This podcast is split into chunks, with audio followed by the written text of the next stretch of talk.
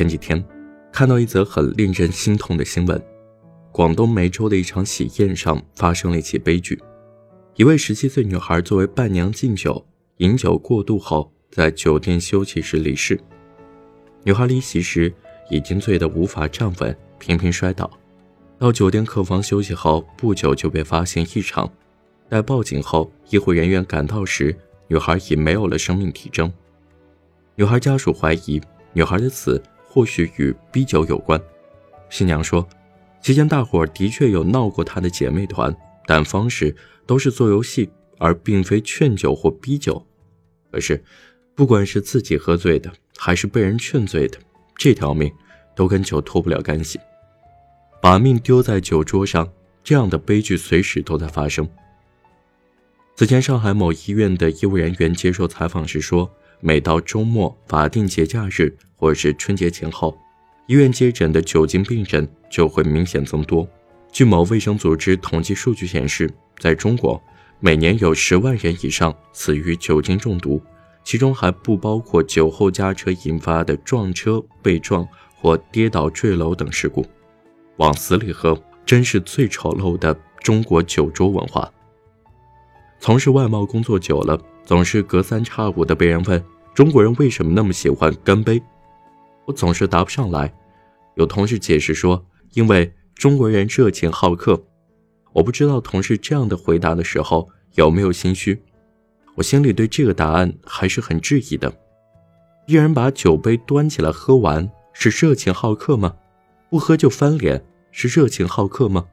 划拳划得脸红脖子粗是热情好客吗？这种畸形的酒桌文化把中国人的劣根性暴露无遗。面子心理，打肿脸充胖子。饮酒要适度，这是谁都明白的道理，可是很多人端起酒杯就停不下来。我们目前的酒桌文化推崇能喝就是好汉，酒量好意味着爽快，酒量差意味着认怂。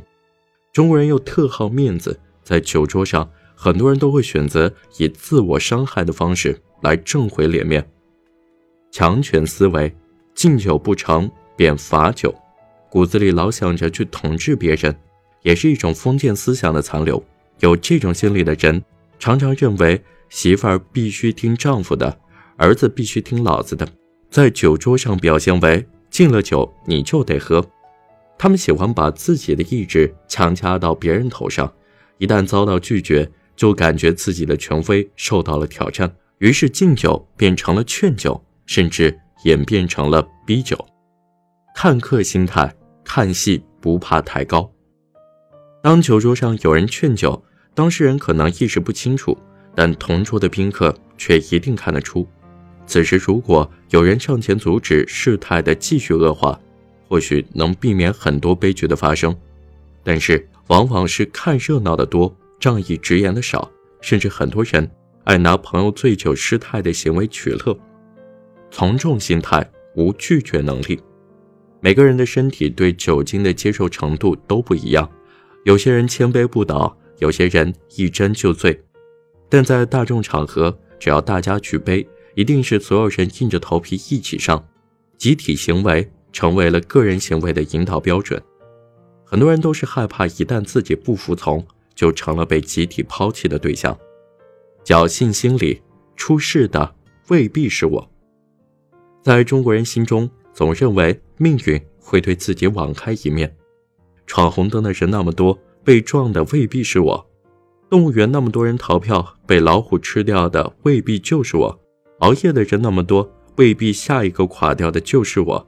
因此即便喝酒醉死的新闻层出不穷，正在喝酒的人也会认为自己是个例外。其实境界高的人从来不需要在酒桌上寻求自己的价值。我们公司有2个在酒桌上相当自律的人，一个是老板，另一个是同部门的男同事。我们老板的酒量很好，但轻易不端杯，除非是自己兴致来了想喝酒，或是有应酬需要喝一点，但是都点到为止，从不贪杯。他曾说，烟酒没有节制的人一般都对家庭不太负责任，家庭责任心的首要表现就是爱惜自己的身体，只有自己的身体健康，才能为家人遮风挡雨。男同事则是经历过喝酒喝到胃穿孔，在医院住了半个月。在酒场结识那么多拜把兄弟，大家拍着胸脯喊着有福同享有难同当的口号，可是真正出了事与自己一起承担的也只有老婆孩子。如果所有的珍贵的东西都在面临灾难的那一刻才显示出它的价值，未免太过可惜。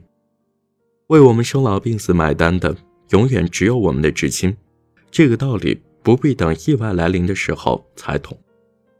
春节又快到了，亲友来访、同学聚会等场合又免不了推杯换盏，请记得不贪杯，不劝酒，珍惜生命，远离酒桌陋习。是谁在敲打我窗？好了，这就是今天的节目。今天的节目来自公众号二次元猫小姐。如果你喜欢我们的节目的话，欢迎在声音简介找到加入听友群的方式。感谢你的收听，我们下期再见。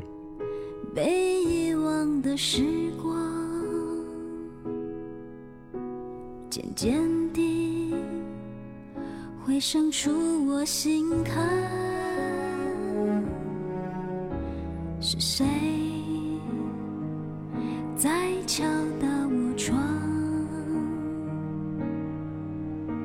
是谁